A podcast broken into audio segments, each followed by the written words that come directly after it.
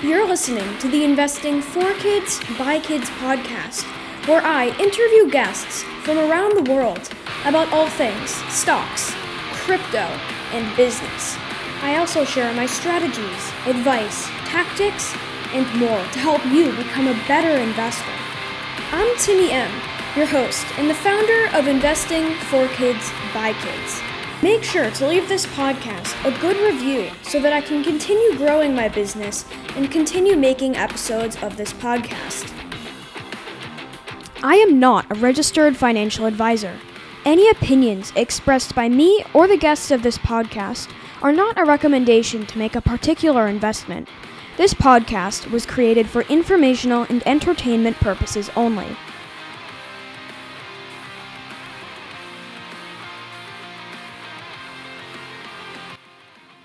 Today I'm going to be interviewing Dana Mauriello. I apologize if I just screwed up that pronunciation there. Uh, and she's the founder, uh, actually the co-founder, and I think currently the CEO of Mighty. So we'll talk more about Mighty, but just for now, I'll let you know that it's a business that helps kids and teenagers set up their own businesses, and I highly recommend it as well. Um, so, yeah, I hope you enjoy this episode. And if you do, make sure to leave a good review. I know I keep on saying this at the start of every episode, and I apologize. But for those of you who did, thank you so much. You're really supporting the podcast, and it is really, really helpful when you do that. So, enjoy.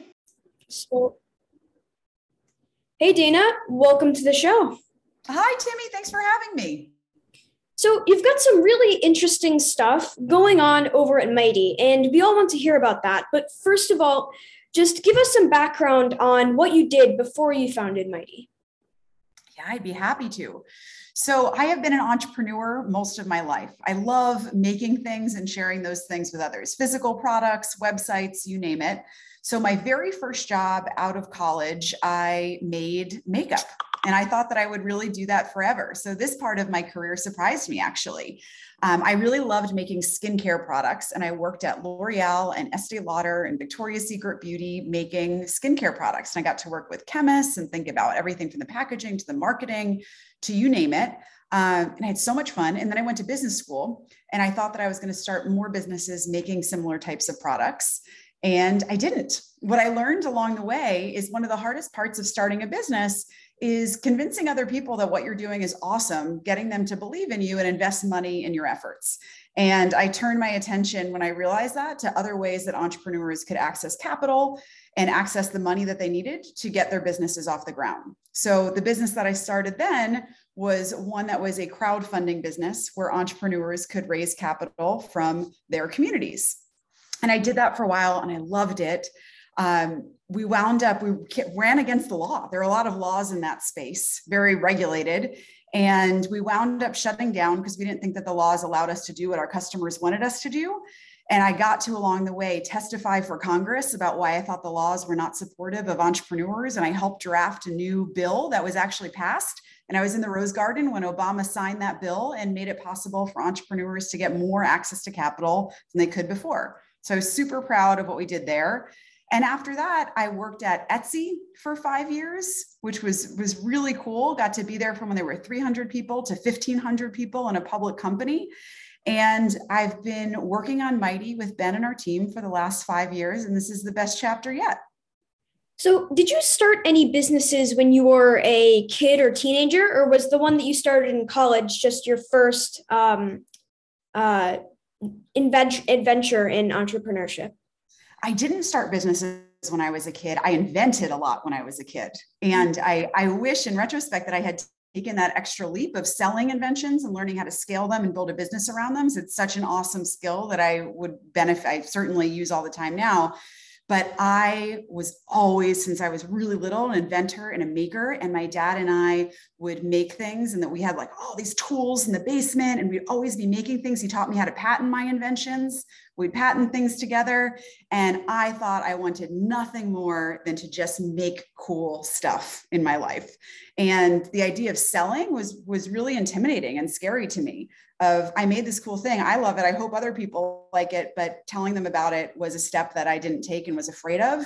And to this day, I think it's, it's clearly one of the most important skills for an entrepreneur. It's hard. It's hard for a kid. It's hard for adults. Um, and I think that's part of what we're doing here at Mighty is, is giving kids practice with that lesson too. What do you think was the most important lesson that you've learned um, looking back from your first time as an entrepreneur? Uh, what do you think was the most important lesson that you learned in business? I would I'll pick I'll pick two. The the first yeah. one is the lesson of resilience that almost nobody gets it right the first time. And the key to being a successful entrepreneur is not getting it right the first time. The key is when you don't get it right, understanding what didn't go well, learning from that, and doing better the next time. And running that cycle in a very smart and a very fast way is what makes a great entrepreneur. The greatest entrepreneurs, I don't think they're the smartest. I don't think they're the most correct. I think that they're the fastest at cycling through trying something, understanding what happened, and trying again. And the kind of the joining lesson to that that's really important is nobody gets that right all by themselves either. And so the other most important lesson that I would add to that one is building a really great community of other entrepreneurs and leaders around you that you can learn from. There's no way that I could learn any of the things that I did if I just stayed in my own bubble and tried to just learn from my own mistakes in a vacuum. It is because I have a really large and strong community of other entrepreneurs that I talk to all the time and learn from that I'm able to get better. Can you please explain a bit about your new business, Mighty, like how it started, you know, why you founded it, and its evolution? I was very intrigued when I looked at, uh, at your website and I saw that Mighty started out as a project based learning experiment to get your own kids excited about math. I know I'm not sure if this is talking about uh, your kids or Ben's kids, uh, but definitely tell us about this as well. Absolutely. So Ben and I started Mighty together, and the idea came from him and his personal experience. So as as you know, Ben has has two daughters, and he was working with them on their math lessons and working with them through Khan Academy and other traditional education tools online for how to get um, math lessons and they thought it was boring and they weren't into it. They didn't want to learn through those methods. And Ben is an entrepreneur. Um, and so he said, well, use math all the time in entrepreneurship. And that could be a fun way to see these lessons in practice and why they're important. And so with his daughters, he built a Shopify shop where they could sell bracelets that they made. And through the process, learn about pricing and margins. And that teaches you about fractions and all of those good things. And they launched the shop and they learned the lessons that he was hoping they would about math. But what was more important, that was an insight in the process, is he felt really out. They were really psyched to say, I'm a boss. I have a business. I'm proud of myself. And they learned life skills far beyond math in the process. And that was kind of the aha moment to see Vivian and Josie say, Oh, I asked someone to buy something and they said no.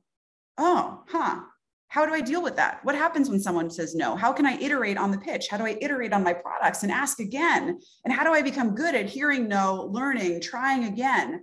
Um, became, you know, I would argue more important than the, the hard skills of, of the math. They're equally important. And yeah. so that was the initial insight when Ben called me and said, Hey, you've been working with entrepreneurs your career and building businesses. I think we have something here. Let's make this a business. Let's build this. And we've been building it together ever since. So I know that um, you pitched your idea to private equity or um, venture capital investors. Is that correct? Just want to confirm that? Yep, to, to venture capital, but not to private equity. Private equity okay. investors typically invest at a later stage of the business um, and to businesses that are much more established to grow them. And venture capitalists invest in much earlier businesses when there's more risk involved and they're going along with us on that journey of getting started. So our very first investors were frankly friends of Ben's right? so we talk to entrepreneurs, young and old, all the time about how the best way to get started is with your friends and family. And I hear some uh, CEOs on Mighty say, oh, but it's just my mom that bought something, or it's just my family.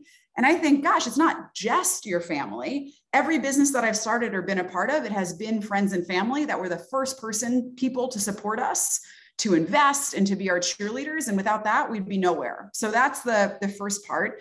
And then another, the next layer above friends and family, as you start to need more capital and grow the business more is we had angel investors invest. And so angel investors are people who are individuals who invest usually smaller checks than venture capitalists, which have firms and businesses that they invest through. These are people who are investing their own money, but they do it repeatedly. So, so different from friends and family who might just do it once for you. These are people who might make 10 investments in a year to all kinds of businesses, but out of their personal wealth.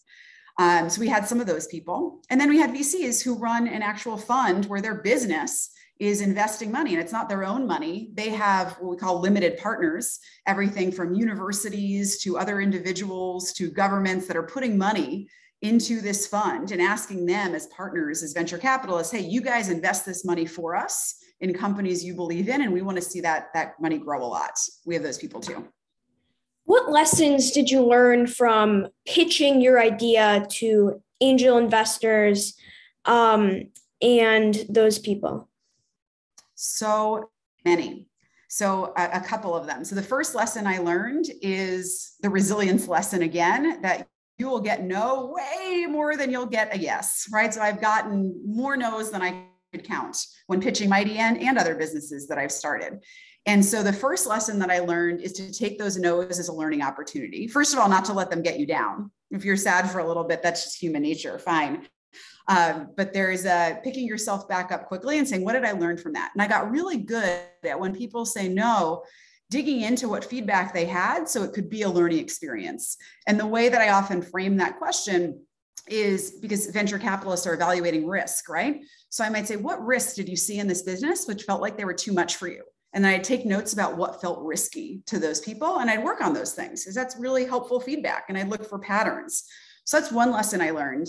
Another lesson is to that I learned is to know my audience. So I don't have the exact same cookie cutter pitch that I give to every single person that I'm fundraising from. So for example, there are some people who we raise money from who their whole business is investing in education businesses. There are some people who their whole business is investing in financial technology businesses. If I'm talking to those two different people, I might say my pitch in a little bit of a different way because they have a different frame of reference. There's different things that they care about.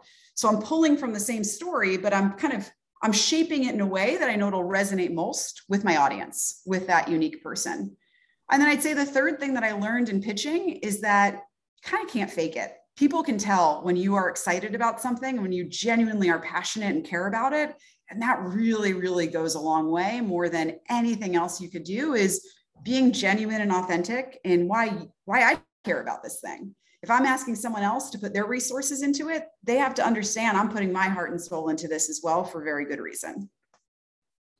So, right now, can you tell us about what's going on over at Mighty? And if possible, what you're aiming to launch in the future? You don't have to share information that you're purposefully keeping secret for a surprise or you can't disclose, obviously. Um, and I think this would be great information for my listeners. And then I'm also personally kind of interested in what you guys are planning to do in the future. I'd be happy to share. So yeah. I'll start with I'll start with the highest level of what our mission is and what we've done to to go on that path so far and what we're going to do on the future. So our mission is unleashing the entrepreneur inside of every kid. And what I mean by that is we truly believe that every kid has inside of them the ability to be an entrepreneur and, and, needs to have opportunities to practice that and have that pulled out. And that entrepreneurship is not just about being the CEO of a business, but it's about having the life skills that are important there. So those life skills are the creativity, the problem solving, the resilience, and the leadership. And that's why we're here every day. That, that's why we're, we're Team Mighty, because we think that those are critical life skills. And so, how, what we've done so far is we want to be this place for the next generation of entrepreneurs. We think we, to be that place for the next generation of entrepreneurs, we need to deliver on three things. We need to deliver on a place where you can launch creative projects that you care about. And so far, we have one type of creative project that you can launch, which is a print on demand business. As you know, you can create your designs and put them on all different kinds of merch, which are drop shipped, sent directly to your customers from your e commerce store. Our vision in the future is that there's all types of creative projects you could launch. That's just one. So we've had many questions about, hey, how do I start a babysitting business or lawn mowing or tutoring, all these kinds of service businesses. We've had a lot of people ask us, how can we sell things that I make? How can I sell virtual goods? So we have all these cool requests. We want to do all of that in the future. For the next while, we're going to focus just on this first piece still, but that is our long-term vision. So you're the inside look here first. The next thing that we want to do, not only launching those projects, but um, managing, earning money and managing the money that you earn. So one of our goals is to create more opportunities for CEOs to earn more. And that's something that we're working on in the short term is more opportunities to earn by giving you better marketing tools, better ways to present your business, um, something that you're really proud of and have the ability to share and enlist your parents and others in your family to share as well. Um, so that's the earning and managing money piece. And then the last piece is connecting with the community. If we're really the place for this next generation of entrepreneurs, you, like I said, I have a community of entrepreneurs. You should too, and be able to connect with each other. So we're really excited about the community that we have now. We certainly want to grow it. We want to integrate it more into the Mighty platform so it's always present. Um, that's the longest term vision. What you're going to see happening just in the next three months, we think about things in quarters, in three month increments at a time. So what you'll see in the next three months is our focus is on improving what your shop looks like. So that's the, the first thing that you're going to see next is some cool improvements. And if you're part of Mighty in the Mighty community, you can see a video from Katya, our head of product, talking through exactly what that'll look like and asking for feedback. So we want to get feedback along the way.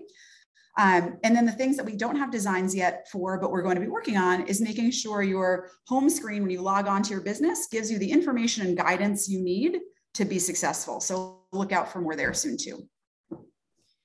So I posted in the Mighty community, which by the way, that's amazing. I really like that.